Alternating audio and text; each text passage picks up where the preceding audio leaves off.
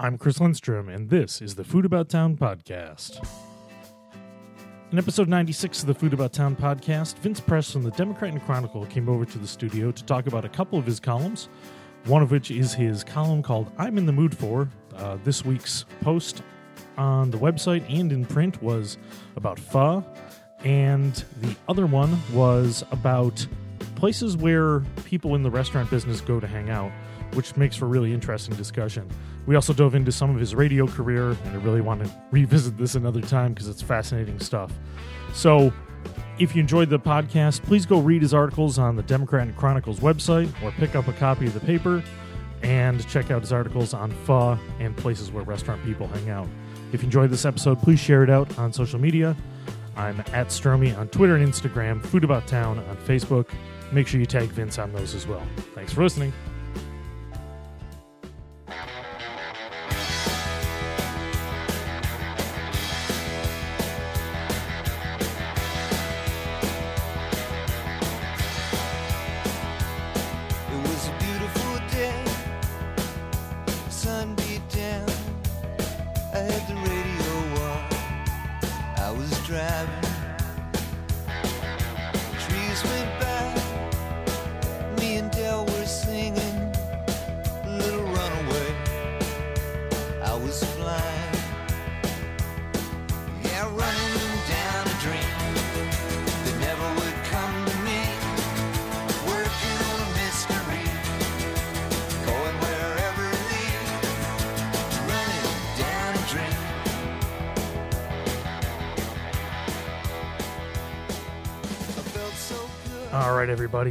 Week, another podcast, and I'm joined by one time previous guest.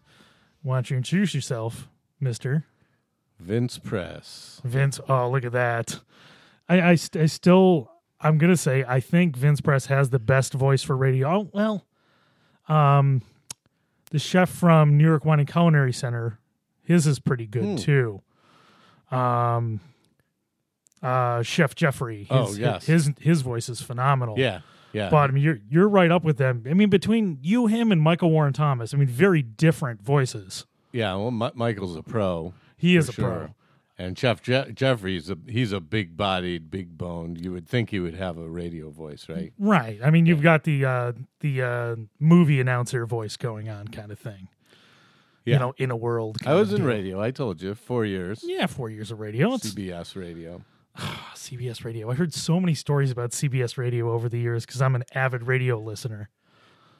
I was the marketing director there for basically CMF, the Wease show. Okay. A little, a little 98 PXY, but that's when radio, we had big budgets back then. I had two full time people that worked for me in the Wow. promotions group. We had two vehicles, including that giant big red RV that we drove around. Oh, the, The look- Wease, looking uh, looking for yeah. bumper stickers and stuff. We had like a $350,000 budget, a Buffalo Bills sponsorship. Wow. I mean, it was and twenty part timers and interns. It was you know the the Wease show back then was like seven pe- full time people in the you know the cast. It was fun. It was a Wow. lot of fun. Yeah, I mean, I don't think we talked about it last time because I'm I'm a I'm a radio head. I mean, I love radio and the transition over, you know, since when I got really into it, which was like the early 2000s, uh, when I was listening to uh, Don and Mike show on radio and Yeah. listening to all that kind of stuff, and it was,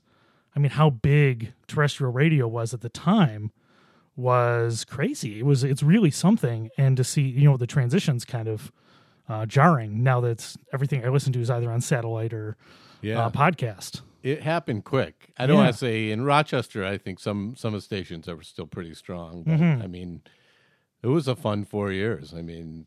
Queensryche coming up doing um, you know a little set in the studio and Oh wow! Lisa Lampanelli coming up and getting in a fight with people because of her stances and Shocking that she would get into a fight with yeah, somebody. I mean there was just general craziness. You could count on something every day. It was a lot of fun. what what was what was your most um, memorable? Were you in and around the studio like during the Yeah, day? all what, the what was your most memorable like thing that that you remember that was kind of like th- this is this is radio. This is this is the craziness of radio. Well, I like the I like the all the Buffalo Bills training camp stuff. Yeah. Um, but the Lisa Lampanelli fight she got in a screaming match with Dave Kane, and they almost killed each other. I like the, some of the artists that came up randomly. All the food that came up every single day. Oh, I mean, can't in imagine. terms of food, there was somebody bringing. There wasn't a real, you know, fine line between payola back then. I mean, somebody always brought up something, and it was just Yeah. loaded with food, and that was fun. Uh, there was no demarcation between kind of the sales floor Right. back then and then the you know the talent in the studio. so you know you'd see people walking by and that would be that would be content for the DJs to make fun of Yeah. a salesperson on air Oh, that's or- great. yeah it was it was great That, that's some of my favorite stuff, though. when Um, when when radio crosses over into somewhat real, somewhat not. Yeah, I mean there was. Let's see what what's one story if um, Wease and Tommy and the crew wouldn't mind me telling. I was I think it was a post show. Are we allowed? This is non food related. Yeah, whatever. I don't care. I talk Th- about whatever I want. This was the um, it was a post show a programming meeting after the show was over. So everybody got together, said what worked, what didn't, and let's see, Wease would always talk on his phone, and Stanley Main, who was a great guy, a program director, would always hate it when he didn't pay attention, and Wease would be on his phone and talking. Well, he he's the godfather of Rochester radio. He doesn't need to pay attention. He- yeah, he doesn't.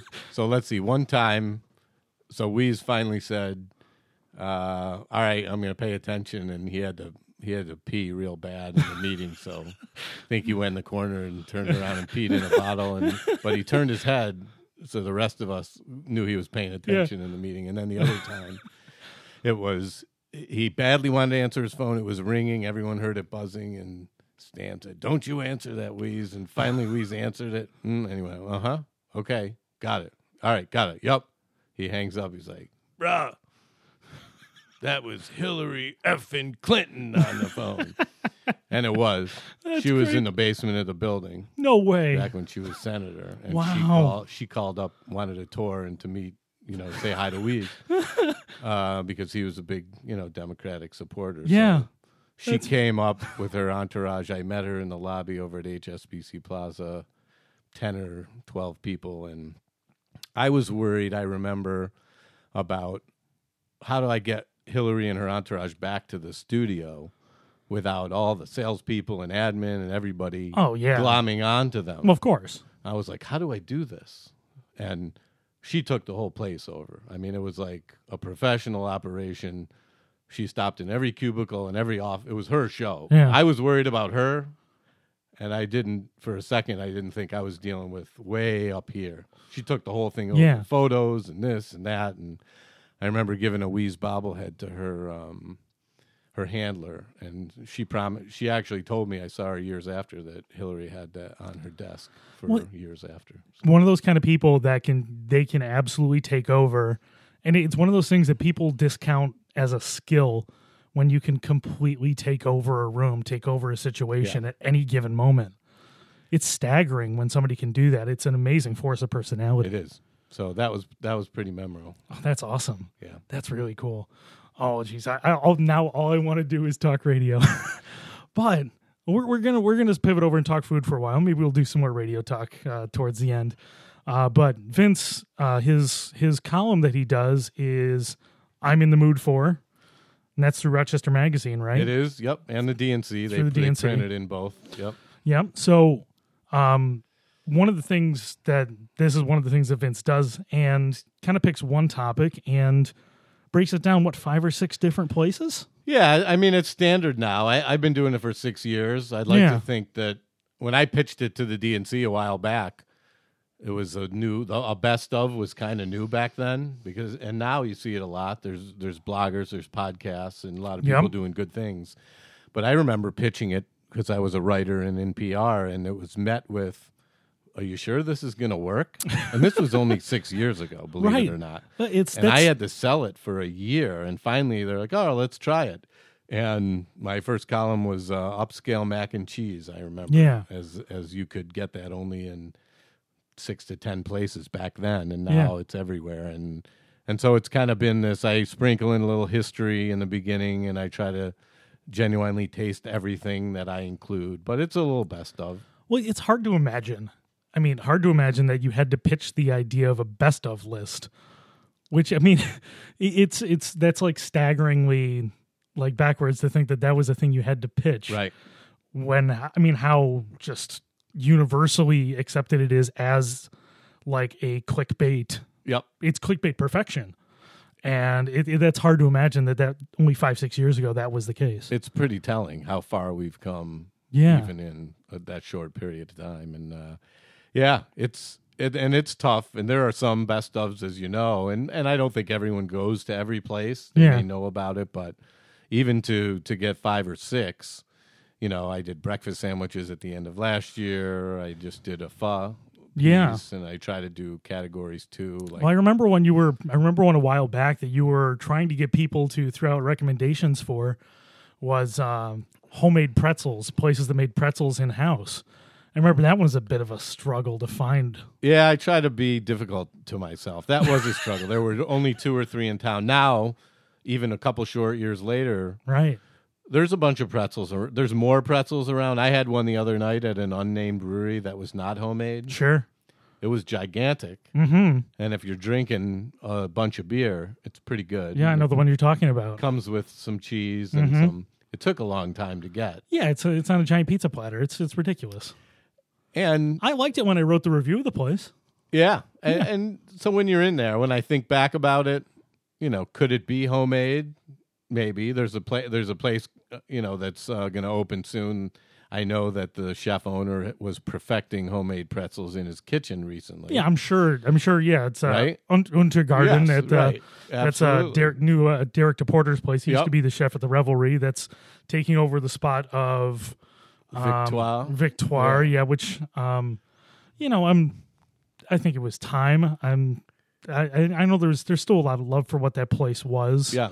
Um, but I mean, from what I hear from a lot of people that have gone there in recent years, there were there was kind of a struggle with either the food or the service or both. And Yep. I, I'm glad it's getting refreshed with a chef-driven restaurant Yeah. concept. So Yeah, I'm- cheers to Derek for making his own pretzels. It's not easy. I No, know it's God, not no. easy to do. Well, it's people. The question is, when you're doing something, and this, you know, this is a good question for somebody like you who dives into one specific thing. The question is, it, one, is it better? Two, do people care? I mean, I know I care. I care if it's a homemade pretzel. I can tell that, you know, usually you can tell the difference. Not always. Usually you can tell the difference. Um, you know, the flavor development and the different textures and all the different opportunities for creative sauces. Um, I mean, this is something you you dive into a lot because you're Yeah. trying all these different things. Do you think people notice? Do you think people care most of the time? Well, it depends. I mean, I don't know that they care generally on a crowded Saturday night. Yeah. Um, I think they care when they finally have something that is far superior than what they just had. Mm. So, you know, I think the quality of it, the portions. I have a portion beef. I know most of my columns, even some of my reviews, have been positive, which I've been doing lately, just because I've gone to some great places. But I'm pretty picky inside, so I had at the same same place as the Big Pretzel. Mhm. And again, this was a nice place. I, I, I admire what they're doing. Great beers, great energy. I think they had a bacon kind of appetizer, a candied bacon, Okay. and it, it- they only get it was like three or four strips of bacon in a jar. Huh. wasn't that many for No. what six or seven dollars. So Hmm. the first time I had a bacon kind of snack shareable plate was in Philly at a place called Milk Boy, Okay. and it was a heaping bowl of bacon. So for six or seven dollars, they did not hold back. Right. you got something that was memorable. It was unbelievable. And I had it for breakfast. It was right by um, a hospital in Philly. I w- first time I went in there, it was crowded and people were doing shots at seven in the morning. I went in there. I went in there for breakfast. Yeah. because I was there on business. hmm I was like, "What the hell is going on here?" Doesn't sound like Philadelphia to me. well, they're good. Dr- they're drinkers there, but it was. So I realized somewhat quickly that it was the third shift hospital workers that were getting off of work. Oh, Right. That makes sense. And this place, smartly, was a bar that Yeah. was open almost all night. But they had this um, bacon bowl, and you know, it was if it wasn't fifteen strips of bacon, it was twenty. same price. But the Yeah. place I was the other night, and you ask yourself, I understand you put a lot into a restaurant as an owner, but yeah. man, you got to put s- at least six strips of bacon in that goddamn. Right. I mean, especially if they're thin and it's more sugar than it is bacon.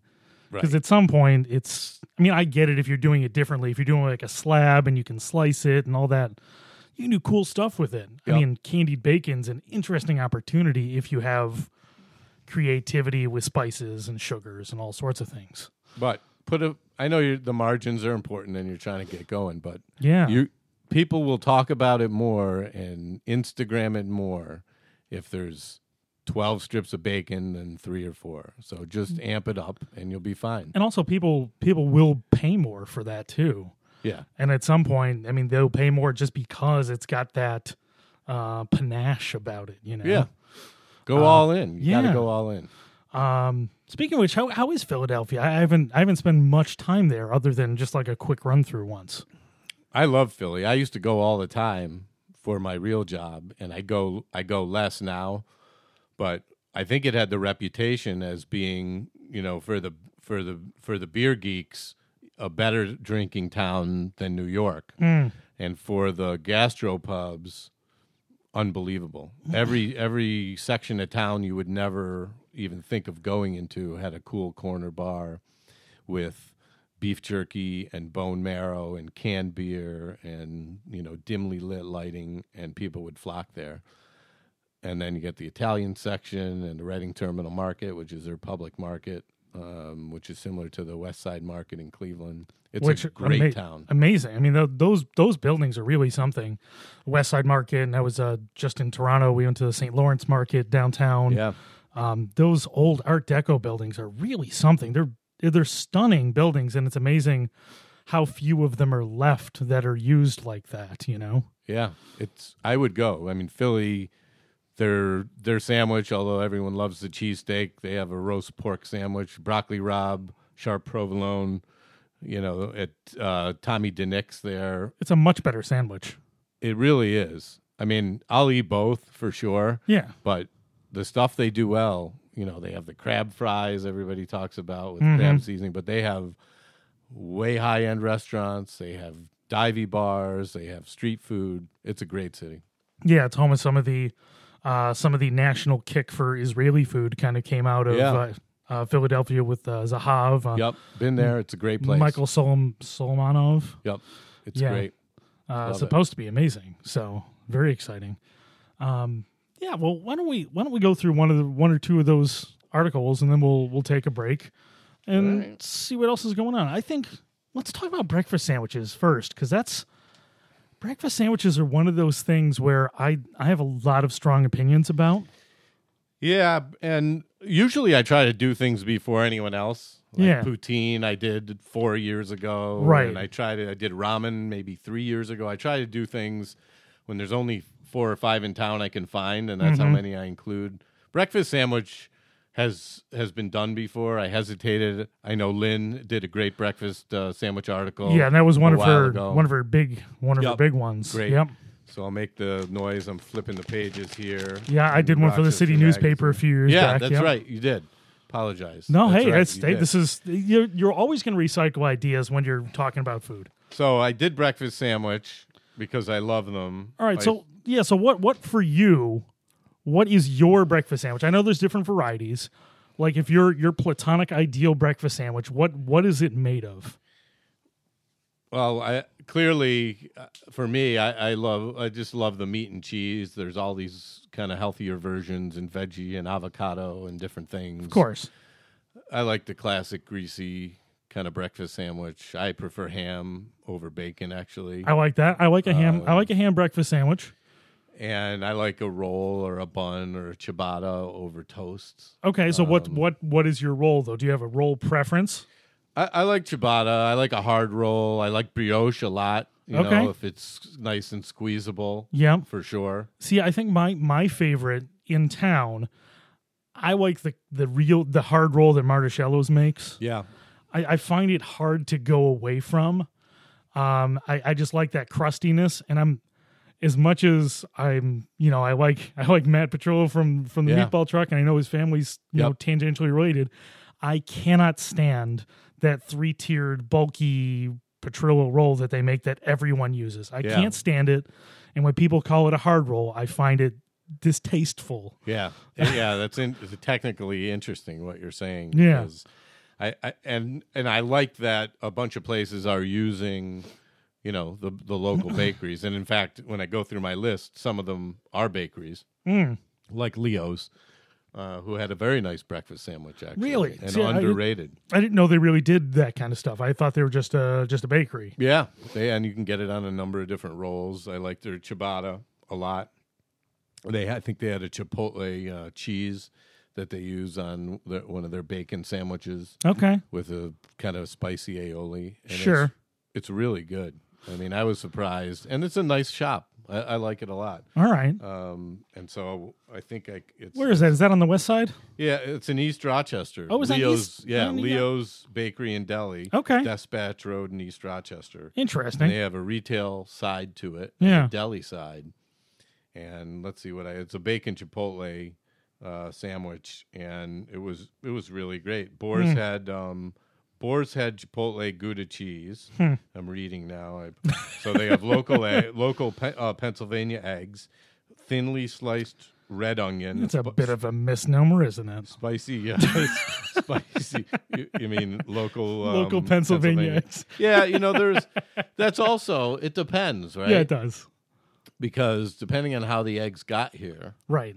you know, and how much, you know, if it was trucked here in an 18 wheeler Yeah.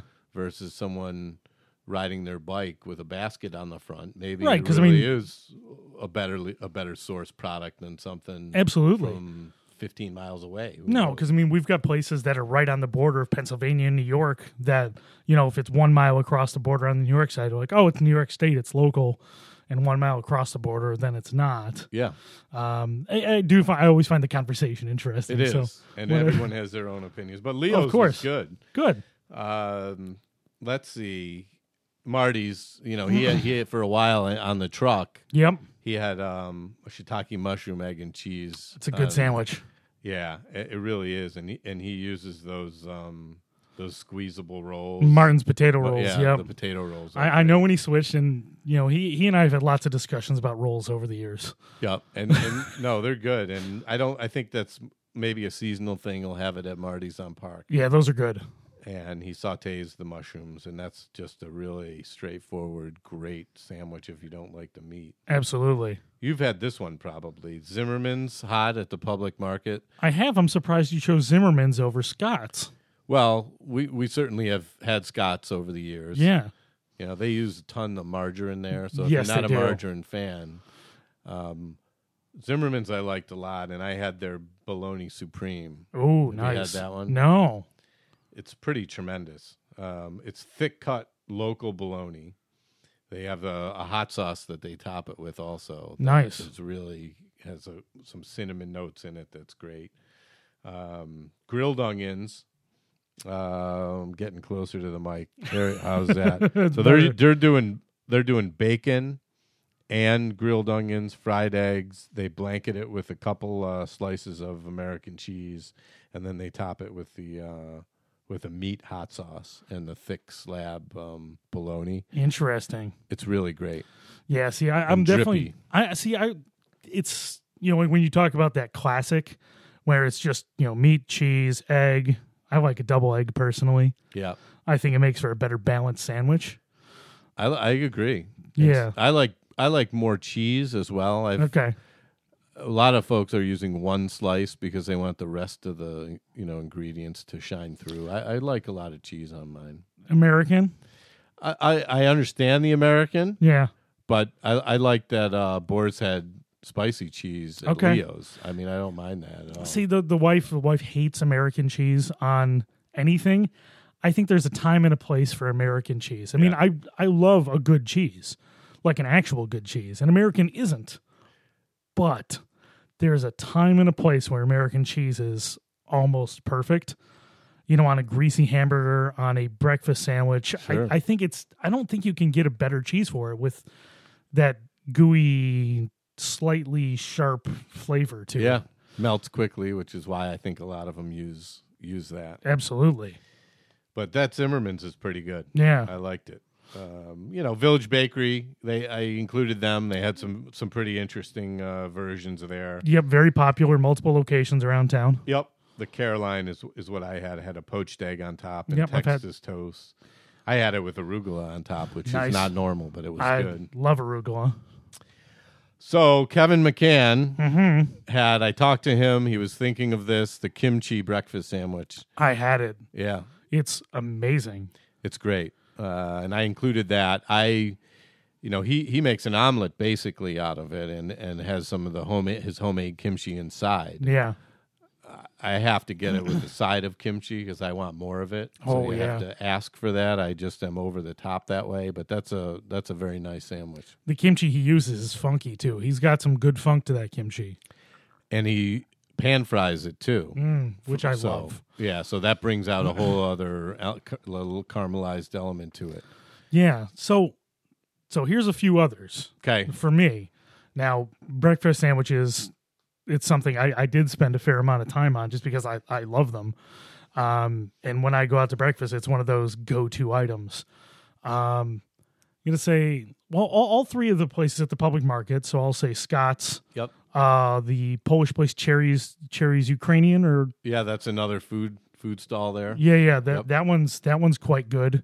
Uh, but uh, other favorite uh, Vula's with the uh, cafeteria egg sandwich on their uh, homemade uh, lagana bread, Mm-hmm. Yep. really tasty. Uh, fresh dill, uh, some of their cafeteria spread, which has some spicy pepper in it. Um, amazing balance. I love that sandwich. Yeah. And uh what's the place in the back of the market? They have a Union Street. Oh yeah, that's, a lot of people love that sandwich. Yeah. A lot of people love it. It's very classic. I mean, very straightforward. Yep. Um, and then you know, Flower City, they probably have the technically one of the technically best sandwiches in town. Yep. If you're getting it on their on their roll or their or the croissant, Yep. I mean, all their stuff, they're technically fantastic from top to bottom. Yeah. Love Flower City.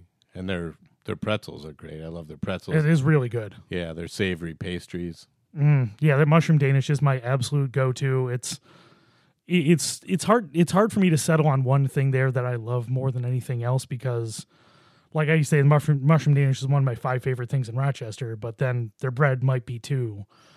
Yeah, that's that's solid. Yeah. It's It- it's hard when somebody's that good.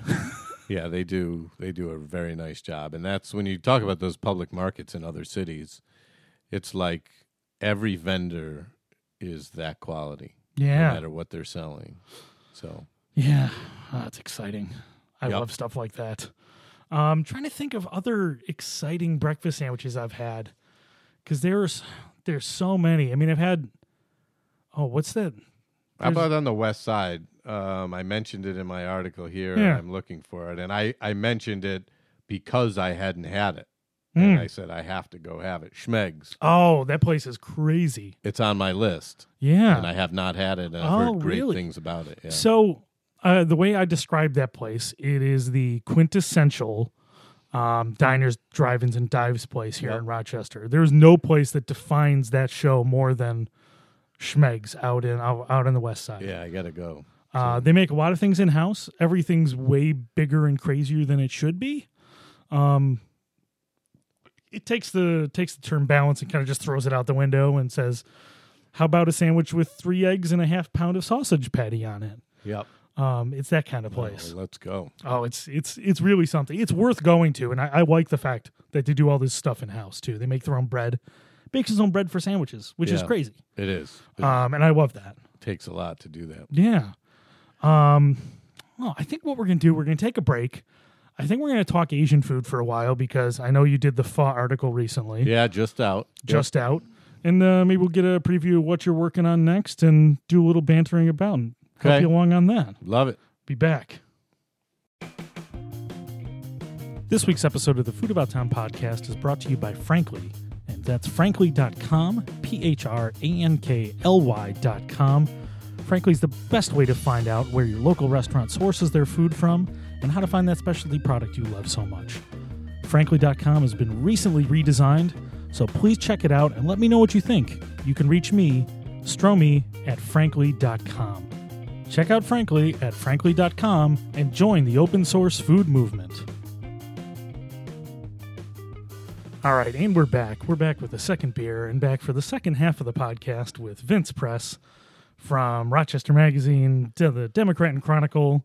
His, was that every month column, Vince? Every month. Every month column, Yep. I'm in the mood for. Yep, I'm in the mood for sprinkled with some re- true reviews every probably every two months in there Yeah. somewhere. Let's talk about restaurant reviewing for a little bit because that's I, I did that for a while. Yep, Um, which whole, whole different animal than the uh, best of type of list. yeah, it is. I mean, it's a, you really dive into one place. You try and break it break it down the best way you know how.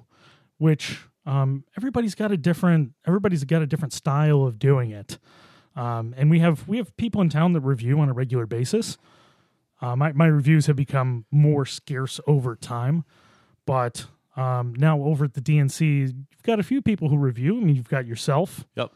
you got Tracy. Tracy Schumacher still does some reviews. She's Yep. the she's the editor. Yep. Uh, Amanda Antonor does a fair amount of them. She does. Um, I don't think Mark Mark Gillespie still does some over at five eight five. I think so. He does Yep. some, um, but there's not that many anymore. Yeah, not a ton. Um, Because uh, City kind of stopped publishing restaurant reviews. Yep. Um, and I think it's getting, you know, it's more and more difficult. People want, uh, you know, they want to absorb it in a different way, and that's why the best of took off. Took off. yeah, Um, you know, there, I think it's tough to write them because you want people to. You have to engage them the whole way. In a, in a best of, you have a list, and so it changes every hundred words. right. So the review, you want to keep people engaged. You want to talk about, you know, the the ambiance, the the decor, the the booze, the service, and it's a harder animal. I, I I've done I've had some good luck with. I did Creekside as I mentioned to you, and that was easy because it was everything about it was really spot on and and pretty high level. Yeah, I've been I've been talking a lot about Farmers Creekside out in Le Roy. Yeah. Uh, the fine team out there. You know, Chris Cracky at GM, Drew Chabot over on the uh, beverage side of things, and I've had such good experiences out there. Whether I'm whether I've had a you know a planned dinner or just I kind of showed up and wanted to grab some food and some wine. I've just had great experiences out there. I have. Did you have the beef on weck when you were out there? I had it the last time I went out there. What did you think about it? I thought it was one of the best things I had all year. I had one complaint about it, and I, mean- talked I talked to the chef about it while I was there. I, I, thought wonder. I wonder if I can guess what it was. Go ahead. Do you think was it a one-time complaint, that, or um, was it a? I, I've only had it the once, so Could it have been that the the bun was too soggy because it was a little drippy? No, no. I'm, I was good with I was good with almost everything on the sandwich except for one thing. It was too salty. Nope, not too salty.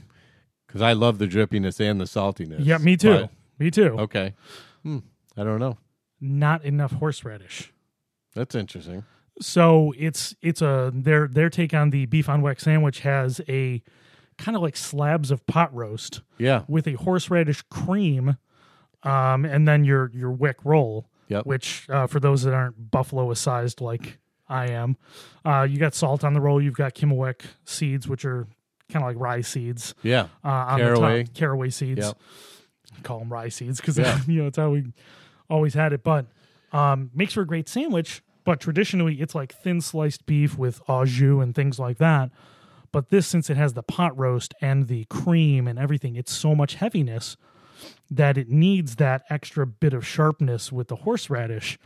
And it was a bit restrained for my taste. Pretty picky. You I'm, are. I'm exceedingly picky, Vince. So I th- yeah, I think they would take that. Um, I think they would take that one complaint. Yeah, no, and I'm it's a it's a really good sandwich, and I, I say those things with with a level of understanding that I'm a I'm a severe pain in the ass, Yeah. but I'm a stickler. I, I love things to be perfect. Um, Did you order more uh, on the jeez, side? uh, no, I didn't that time. We finished it because I mean it was delicious. Um, Yeah.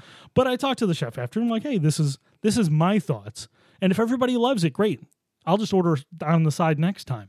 Yeah, it was good. And I think they they take the pot roast and finish it on a flat top, Which and is then on the sandwich, which is a great technique because Yeah. similar to how uh, Marty's does his brisket for his sandwiches for Yeah. the frisket. Yeah. yeah, it was good.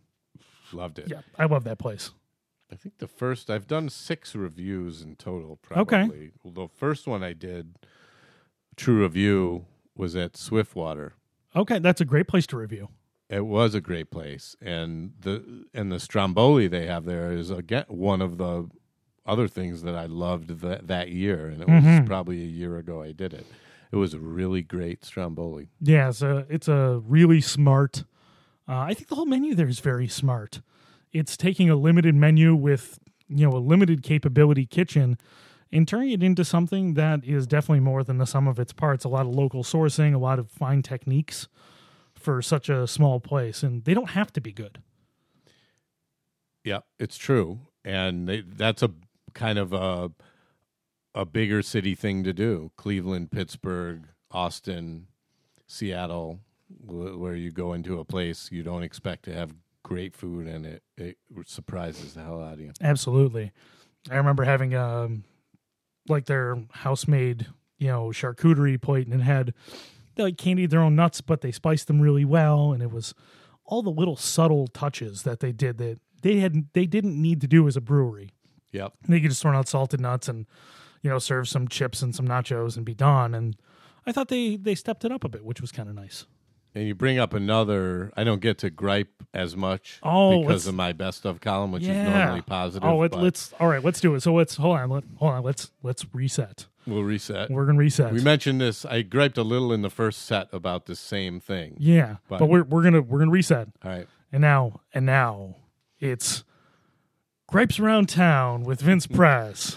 And we're not gonna we're not gonna poke fingers at anybody, but I Yeah. I do think you know we I pointed out a small portion size in the first set, Right. and that's a pet peeve of mine, and I think it's a kind of a Rochester thing where you the mar- maybe you're thinking of margins as an owner or a chef, but for the the charcuterie and cheese plates, I Mm. found in this city, and I don't travel a ton, but I travel enough to know we skimp on our charcuterie plates Interesting. here. I, they're for if you look at Instagram, and I understand people embellish some of their posts, Right.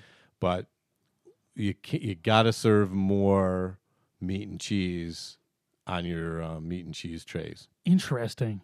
See, I also part of part of me wonders is if we're not if we're not comfortable paying the prices it takes to give quantities that are worth ordering. It's a small town. Yeah. I, I've I've said, and if you're doing things correctly, word travels. Yeah. you'll, you'll talk about it. I'll talk about it. Fair. Tracy will talk about it. Everyone. The chefs will talk about it. Right. And if you get this charcuterie with three or four types of meat and some some crazy jams and some nuts Mhm. and it's overflowing and you bring some home, you're going to talk about it and and people are going to watch it pass their table and say I want one of those. Mm. And you you just have to do it. Um Car- Carlos Ortiz who's a photographer for a D&C Yeah, I've seen the name a lot. he, if you follow him, he he was in Spain, I think, he, where he's from, and he Okay. posted these pictures a few months ago of some of the stuff. You know, we're comparing Europe, you know, now, but Well, in The- Spain, of course, uh, well known for their uh, your cured meats. yeah, I mean, they put it on the platter. It's not going to go to waste. If you got to charge another two bucks, so be it. Just wow people. Yeah. Well, it's an interesting thought. I mean, you you want to consistently make people interested. And there's places around town that really do a good job of making their food ready for social media Yep. and ready to make people, you know, pop out of their chairs a little bit. Yep. And there's some good charcuteries around. town, Absolutely. for sure. But I, I constantly find, and I and I find on the service personnel level also that you know there should be two bartenders when there's one. There should be five servers when there's four. And I think I, I go to a lot of bars, and there's some really great places and people doing wonderful things. Um, but I think you you almost always want two bartenders. You never want a bartender to turn their back to their patrons, and a lot of times, um, there's a bartender that's ringing out checks, five, six, eight checks, when they could be pouring drinks and separating people from their money. As, Sure. as a bar a proprietor, I think on a Saturday or Friday night, you don't want that bartender doing anything except making drinks and serving them. Yeah. Get someone else to, you know, take care of the register, pour drinks. I like that thought. Um, you know, it brings up the brings up to mind. I was listening to uh, the Evan Dawson show today, uh, Connections. Yep. He doesn't like when I call it the Evan Dawson show, but it's the Evan Dawson show as far as I'm concerned. Um, I was listening to that today, and they were talking about the um, the new uh, tip um, saved tip. Uh, I'm gonna butcher this, but it's the um, talking about. basically where the minimum wage for tipped um, tipped people Yep. is lower than the actual minimum wage. Mhm. And you know, if they don't make enough tips, the business has to make up for it to get up to minimum wage. Um, the last time, the first time they talked about it, they had uh, Art Rogers on from Lento, and they had uh, more of the business side of things. This time, they had more like the uh, fight for fifteen kind of people on uh, social justice kind of um, kind of people on, and the topic was uh, very contentious today. Uh, they had you know Art called in to talk again, talk about you know some of the struggles of a small business with you know keeping people on. I just think the topic's fascinating, considering how it's very contentious to listen to it from uh, you know management side and from the uh, social justice side of things and proper wages. I found it fascinating. Yeah, and there is no question. I realize personnel is a tough deal. It Yeah. doesn't matter if you're in hospitality business, if you're in a professional services business, um, if you own a gas station. It doesn't matter. I mean, personnel, great help is hard to find, no matter the level or the discipline. There's Right. zero question.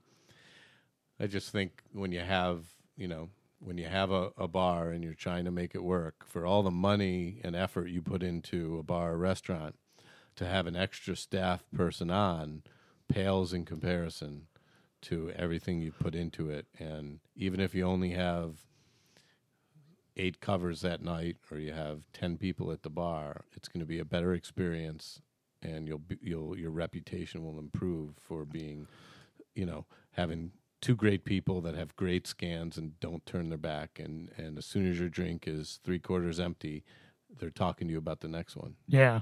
One I've also noticed over reading your reviews, you pay a lot of attention to service, and you you're a kind of a stickler for ambiance as well. yeah i i like it i, I think you know i reviewed a, a restaurant at a winery in the finger lakes and I think I dinged him on a few things, although it was a, it was a great place and, and some of the wines were great. You know, they they forgot one of the cheeses on the cheese board. and I mm-hmm. dinged them for that, and they had these great slatted tables, kind of small, cute um, shaker style tables with slats, and all the silver, silverware f- fell through them because they didn't put a glass top on it. And Yep. uh, you know, things like that. I think b- when you start a business, and I've started a couple in my life a long time ago, I get there's a lot to do, but you know, there are certain things. There are certain things you have to do, and you got to listen to people too. And I know that uh, if you have more than one or two suggestions, like if if Chris hears he needs to serve more uh, horseradish, or uh, the chef out there, they got to ask, Yeah. hey, this comes with a certain amount, but we'll give you more if you want. We don't want to overload people with it, Right. but It's a balance. What was your uh, what was your business experience before? Where, where were you working on at the time? Oh, it was software. I invented uh, back in Virginia. I invented uh, baby naming software really? in another lifetime. Yeah, and sold it to all the big stores, and it was like find the best name for your baby when I was Interesting. in the DC area. Yeah, That's It kind of did- cool. Did pretty well Yeah, actually. that's kind of interesting. Yeah, back then. Yeah. what? So, did did you go? Do you have kids? Did you have interesting names? Uh, I have a 16 year old boy and an 11 year old girl, Max and Ruby. So All right. yeah, so that's a kids show. So Yeah. I guess it's interesting. It's a, a show about bunnies. It's Right now, yeah. Max and Ruby. So Yeah. yeah, Interesting. You caught on before the show did. yeah. That was we were three of us. None, nobody had kids. Three men and a baby naming software package. So that's we got all our PR. Yeah. Washington Post, um, Today Show. I mean, it was crazy. All the press we got. Well, that's kind of uh, cool. be you know right when the internet was catching on. So yeah, not food related. Yeah, but I didn't I didn't know you did the the whole startup thing. That's yeah, neat. way back at one time we had I think we had a million and a half dollars worth of stock after someone bought our software to put on the internet, and Huh. then the bubble burst, Of course. and it was went from a million and a half dollars to thirty thousand. Wow. So three of us ended up splitting thirty thousand bucks. of Wow. a million and a half. Yeah. Uh, yeah, that that's that's that's a bit of a kick in the pants, isn't it? in the nineties, in the late nineties. Yeah, yeah, right, right at that. I, I, I, mean, I was in high school at the time, admittedly, but Yep. So that would have been uh, that would have been good, yeah, that's not bad. but it turned out to be just an experience. Yeah. Well, it's a, it's a fascinating experience because I'm I'm kind of going through the whole startup thing myself right now. So Yeah. Well, let's talk about it. yeah, it's fascinating. Yeah, I'm I've got my my one of my other side gigs. It's uh Phrankly we're doing uh, transparency and sourcing and distribution of food and drink, trying to uh, let people know how to find their favorite specialty products and also Mhm. Uh, show where the restaurants are f- sourcing from when it comes to farms and things like that. Nice. So yeah, we're we've got a development team around me, and I'm kind of the front facing, go out and talk to people kind of guy. Okay. So they're all computer programmers, and I'm the uh, I go out and talk to people. So it's it's been a blast so far. Well, I have almost free ideas, so feel free to ask Oh, anytime. I love it. No, I'm I'm I'm excited. I, it's it's great to get the feedback because we're we're developing and we're moving fast, just like a startup should. So Yeah, man. It's a blast. Um, don't get enough sleep, but you know what? You got to do you got to do exciting stuff. Yeah, you you differentiate yourself. Yeah. I mean, you you just have to. I, t- I tell that to my kids is get noticed. Yeah. And that's sports, school. They don't listen, but maybe you will. Well, it's you know what? It's the kind of thing that I went so many years being anonymous in the world. Um, not only you know just generally in in my day to day job, in my social life, and everything, and you you, you get the you get super restless. I know I did, and now that I've got things going on, I I just want to I just want to grab it all and keep on moving and keep on doing cool stuff. Yep. So Nice. it's it's great advice. You know, try you got to be noticed one way or the other. Yep. You do, no matter what the business is. Yeah. For the most part. And sometimes sometimes people don't like you. I know I got some uh, restaurant reviews that got a little bit of negative feedback. Have you gotten any negative feedback in yours? Uh, I don't get negative feedback. The best of, as you know, someone will always actually the the pho column I just did is actually doing pretty well. I, I you know I had Yeah. two hundred something likes and a bunch of comments on the D&C, Yeah. which I was, and the picture's great too, and I think that really makes a difference. Well, fuzz a great. this- It takes takes for great pictures. It does, and that I very think dramatic. catches your eye versus some of the other ones. But there's a few. I, f- I forgot a couple, but I didn't forget them. I just didn't include them. I wanted to include some outliers and and the, some of the usual suspects I left off because I only include five or six. So there's Right. always people that say, "How could you do this?" and "How could you do that?" Yeah, but that's Um, kind of that's not bad. That means they're reading. That right means they're paying it's attention. not bad and then on the review side you know if i say a couple minor things you'll get a cold shoulder from a chef who Yeah. uh, either doesn't call you back uh, or whatever but That's no. I, I i have i've never you know the, the point is not to slam anybody although No. I would I I would want to sometimes, and I think it's deserved. but I, you know, I you have to step. It's like waiting 24 hours to send that angry email to somebody. Yeah. So I, I had a couple of those incidences where where I got uh, the angry email to my editor. Um, yeah, it, it, not not that many times. I would say only two or three. yep. But got the angry email to the editor and passed it on to me. I'm like, like, do you have any changes? I'm like, no, not really. I mean, it was what it was, and I, I only tried to depict reality as best I can. Yeah, I think. I mean, what's more, uh, thankfully, haven't made a lot of mistakes. There's been a couple addresses I've gotten wrong when I turned Yeah. in my article and a phone number, but so the, somebody will call that. up. But then, I mean, who's who's using phone numbers anymore from the from the print version of unless they're clickable? But Right. I, I just think those kind of. I don't even know why we include them sometimes. Speaking but- of which, have you? I don't know. I'm. I know I'm. Uh, you know, maybe half a generation younger, but you ever had the situation when you have the newspaper in front of you and it's a little bit too far away, and you put your fingers on it and you stretch them out to try and zoom in on the text? I don't know if I've done that yet. Actually, I've done it before, and it's really embarrassing in my own head when I do it. it's pretty interesting. You you get so ingrained with the habit. Yeah. And I tried I tried to stretch out a piece of paper. I'm like, oh, Oh, god, did. I did I just do that? Oh my god, that's depressing. I guess I could I could see a magazine maybe because Yeah. you get the glossiness of a magazine. It, it could have been a magazine. Truthfully, I don't remember if it was a newspaper or magazine. That's but funny. yeah, well, let's talk about your pho article for a second. I'm a I'm a big fan. I'm a bit of an Asian food nerd, and Yeah, me too. I'm I'm interested I'm to see what pho places that you went because, um, I, I really enjoy our Vietnamese and Vietnamese related scene here in Rochester. for sure. And I did. I've been wanting to do fun for a while. I did a ramen piece now a couple years ago. Sure. Yeah, which uh, I think Whole different animal. yeah, which would be a lot. It'd be a lot different today, although it would still be some of the same today.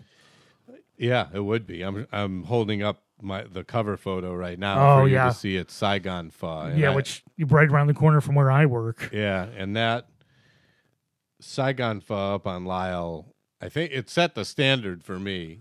Um, and there's some good ones around. It was, you know, this is a Viet Vietnamese soup. Um, you know, rice noodle for those who don't know.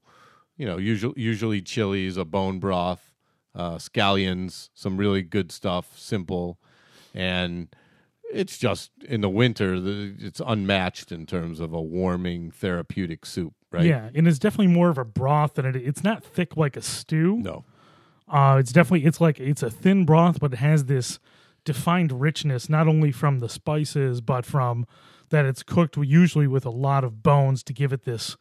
It's got this bit of unctuousness to it, not quite as much as like a tonkotsu ramen where it's like milky and cloudy. right It's still clear, but it's got this really developed flavor to it usually.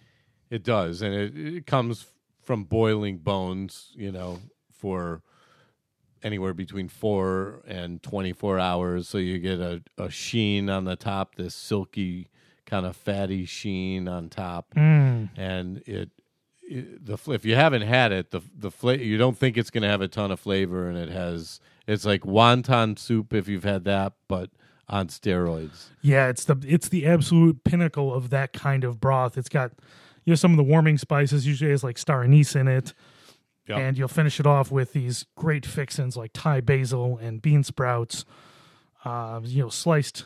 And usually they give you jalapenos because people don't actually want the proper chilies. right But you know, if you use Thai bird chilies, which oh i would love something other than jalapenos in it uh, isn't that, yeah. it'd be nice, wouldn't it? I mean, places have them. I think you just have to ask, and they assume uh, they assume when you're white that you want jalapenos. yep Um, which which no we are. offense. Yeah, typically they're right. So yeah, and I, uh, so Saigon Pho up there on Lyell is a good starting point for anybody. I 100% agree. Lyell and Mount Read. Uh, the proteins in it can be anything from very thinly shaved beef, um, whether it's um, tenderloin or otherwise.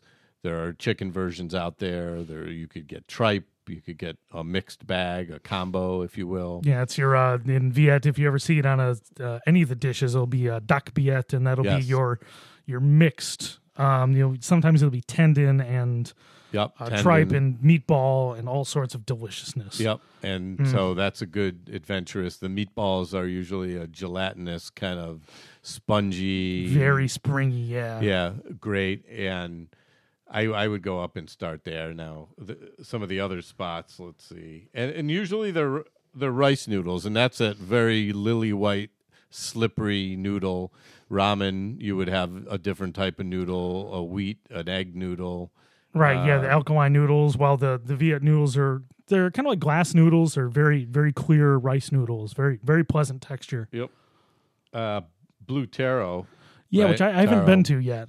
So that is uh, that's on Monroe Ave, and it used to be Le Lemongrass. um, Yeah. eight years ago, Mhm. same owner. So I went there and had a their chicken version of pho. Mm. And so they have a few different versions, and the chicken version was very good. Really, really light. Uh, fresh lime on the side you squeezed in, if you Nice. can imagine that, and and scallions and bean sprouts and noodles and a little hot sauce, and usually you have a um, a duck sauce, a duck sauce or hoisin on the side. Yeah. I, I do love squeezing lime on and in and around dishes. I think lime is one of my favorite food accoutrements in all almost. There's a lot of different cuisines. It opens everything up. It really does. Yeah. I, I love acidity though. I love acidity. It's uh so I'm showing you pictures and there's nothing Oh, that's nice. Yeah, that's Flavors of Asia on South Clinton. You know, I've heard good things. I I've heard good things in that it uh, changed a little bit in the last uh, year or so. Yeah, it, it, it has. Um and and the owner's been I, the same for a few years, but I think they it's a small room. Uh I had their their beef flank pho there. Sure. Uh really great. Um let's see. Interesting another place I went the walk. And so do you remember where that was? Yeah, was that is that in RIT? It was it RIT. I remember. I mean, the first iteration of that Park Place or whatever yeah, it was. that's exactly right. when like half the places either died or changed into other things. The only place it was there for is still there is Love and Cup, Yep. and I know there's more stuff there now that didn't used to be there. So now it's over by U of R, right over the pedestrian bridge on Genesee Street. Oh, I didn't know it was. I didn't, I didn't know it was river. related. That area over there is actually very interesting for food.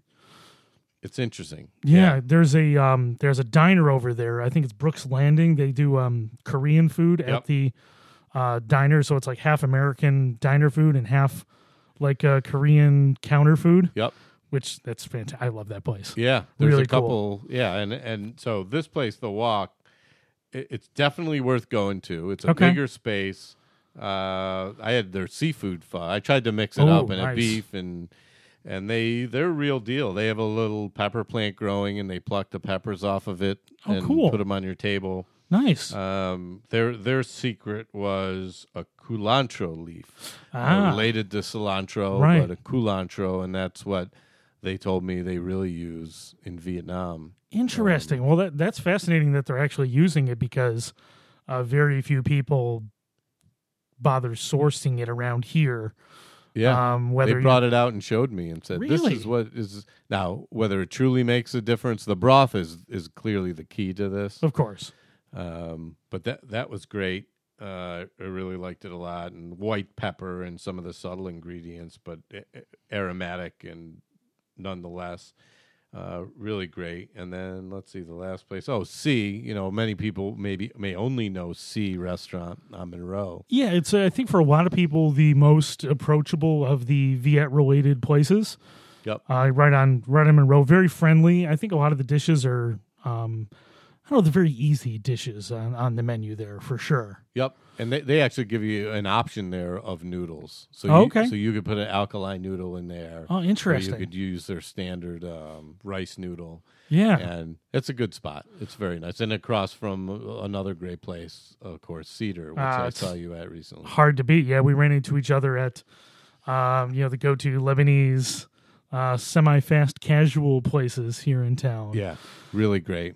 love that place. I was thinking about pho because there's places that have come and gone that have done pho. Because there was um one of- one of the people one of the places that people loved, which was uh, Pho Duong Dong over on Otis Street. Yep. That's no longer there. Yeah, that was tough to get to, but not a great location. No, not a great location. Uh, but that was Um, great. And then the place on Monroe, Lower Monroe, um, Doc, uh, I Oh. think of Doc Ho. Yeah, Hua. Yeah, Yeah, that's Hua. that. That's Yeah, still over Hua. there. Um, That's still over there. Um, what was it? Uh, what About Me did pho for a while at their other location. Yeah, they did. um, And there's another now. Uh, Le- lemongrass opened up down the street from. Yeah, it's just lemongrass because Oh, that just used to lemongrass, used right. to be uh, Viet, Yes, and they, that's they right. still do pho as well. Yeah, so I don't know. Uh, I don't know how that is. I've heard pr- I've heard pretty good. Uh, I don't think I've had it there, but I've heard pretty good some, from some of my friends that are uh, snobs. Yep. Um, yeah, I don't, there's not that many places that do No. it. Um, I think I think that might be just about it. It's hard. Well, there's Nam Vang, which is right next to Saigon Yep. Pho, and I don't want to forget about them because they're they're good people too. They do some good food. Yep. Saigon Pho has, you know, I did a banh mi piece Mm. oh, a year and a half ago, but Saigon Pho has this three for ten dollar deal. Yeah, they do. That's could be one of the better deals in town. Yeah, they they only do the one style. They do the cold cut variety of banh mi, and it's uh, it's classic from top to bottom. Yeah, it's great. Um, I've I've seen uh, seen the bread come in, and it's it's good bread too. It's good banh mi bread. It's good banh mi bread, and we you know we talk about the pho and the you know the sub Vietnamese submarine sandwich, and and people may not realize the the French influence, you know, and the French rule uh, in Vietnam that brought such things as some of the spices and the bread. When they Yeah. say, "Oh, it's, they eat sandwiches in an Asian country," but in fact, you know, they do, and that's Yeah, where and it some came of the from. some of the techniques too. yeah, You see, I mean the the banh mi roll is basically a modified baguette with rice flour in it in a lot of ways. yep. and you'll see you know pate on the sandwiches and you know very classic French techniques on Yeah. a lot of these things. And I mean- beef beef didn't exist really in Vietnam. Vietnam, it was too expensive in Right. raising cattle, and and so they did have pho, uh, a rendition of pho bef- before the French rule. But the, I think the French brought that meat to the game, and Yeah. then it, it expanded into the south. Uh, into Saigon, and then they started doing crazy things with pho and all the accoutrements, and Mm. it was a bland dish in the north and Hanoi, and then it expanded to the south and they got wild with it. Got wild and delicious because I mean that's that's I think what a lot of people grow to love is that that impactful broth, you know, with all that all that stuff going on. Well, so we talked about some of your gripes. What are you excited about? What's is there anything grabbed you recently in town that has been kind of a revelation to you? Well, let's see. Off the top of my head, clearly coffee services around town have taken Yeah. off. And if you like coffee, I'm excited about Bar Bantam, Yeah, the it's, Metropolitan. it's hard not to. I'm I've followed uh, Sean Sean O'Donnell. He's the head chef over there since you know he was working with uh, Paul Vroman over at Aunt Rosie's, and you know his time working over at uh, Next Door over there. And I, I he's one of the one of the younger chefs in town that I've. Yeah, I, it was only a matter of time until he got his own place, and I'm I could not be more excited about what's going Yeah. on over there. So I can't wait for that. I know there's been some menu changeovers. Bronca and Bitter Honey both have had a menu changeover, and I have to actually go experience both those. Yeah, I went. I went to the uh, Bitter Honey uh, when the new menu came out there. Good. Um, yeah, definitely. It's um, it's the change that I think the people who've been following it wanted to see. Uh, at least it's, it's the change I wanted to see. Yep. Um, I really enjoyed the meal we had. Um, I'm I'm going to come out of semi retirement of writing a review and actually write one of our experience we had there. So oh, nice. that might be out by now, depending on when this comes out. So, uh, yeah, it was a really good experience, and um, I think that place the place is going to make its mark. Yep. Uh, coming up in the next this menu and the next menu that comes out at some point. I'd like to get, as I mentioned to you, I haven't been to the new Roncone's, Mm, um, and I have to get there. it's I'd- that uh, classic triumvirate of old school Italian Right. American places over in the Lyell Ave, Yep. uh, Jay Street area. Yep, I have to get there. Uh, the new Chinese place on um, on Park. I have not been there for Yeah. some of the dumplings. Yeah, I've heard some up and downs from people already Me about too. the place. So I'm I'm always open to go and try it myself though. Yep. I think I told you. I, I briefly mentioned I haven't been anywhere super exciting lately, but I went to. I was in New York the other day. Yeah. I watched the Bills ja- uh, Jaguars game at the Big Bills Bar, uh, McFadden's on the West Side, Second Avenue, East Side. Sorry. Uh, yeah, the wings were all right. It was yeah, it was a good place for Yeah. us to watch it. Well, but I'm then- sure.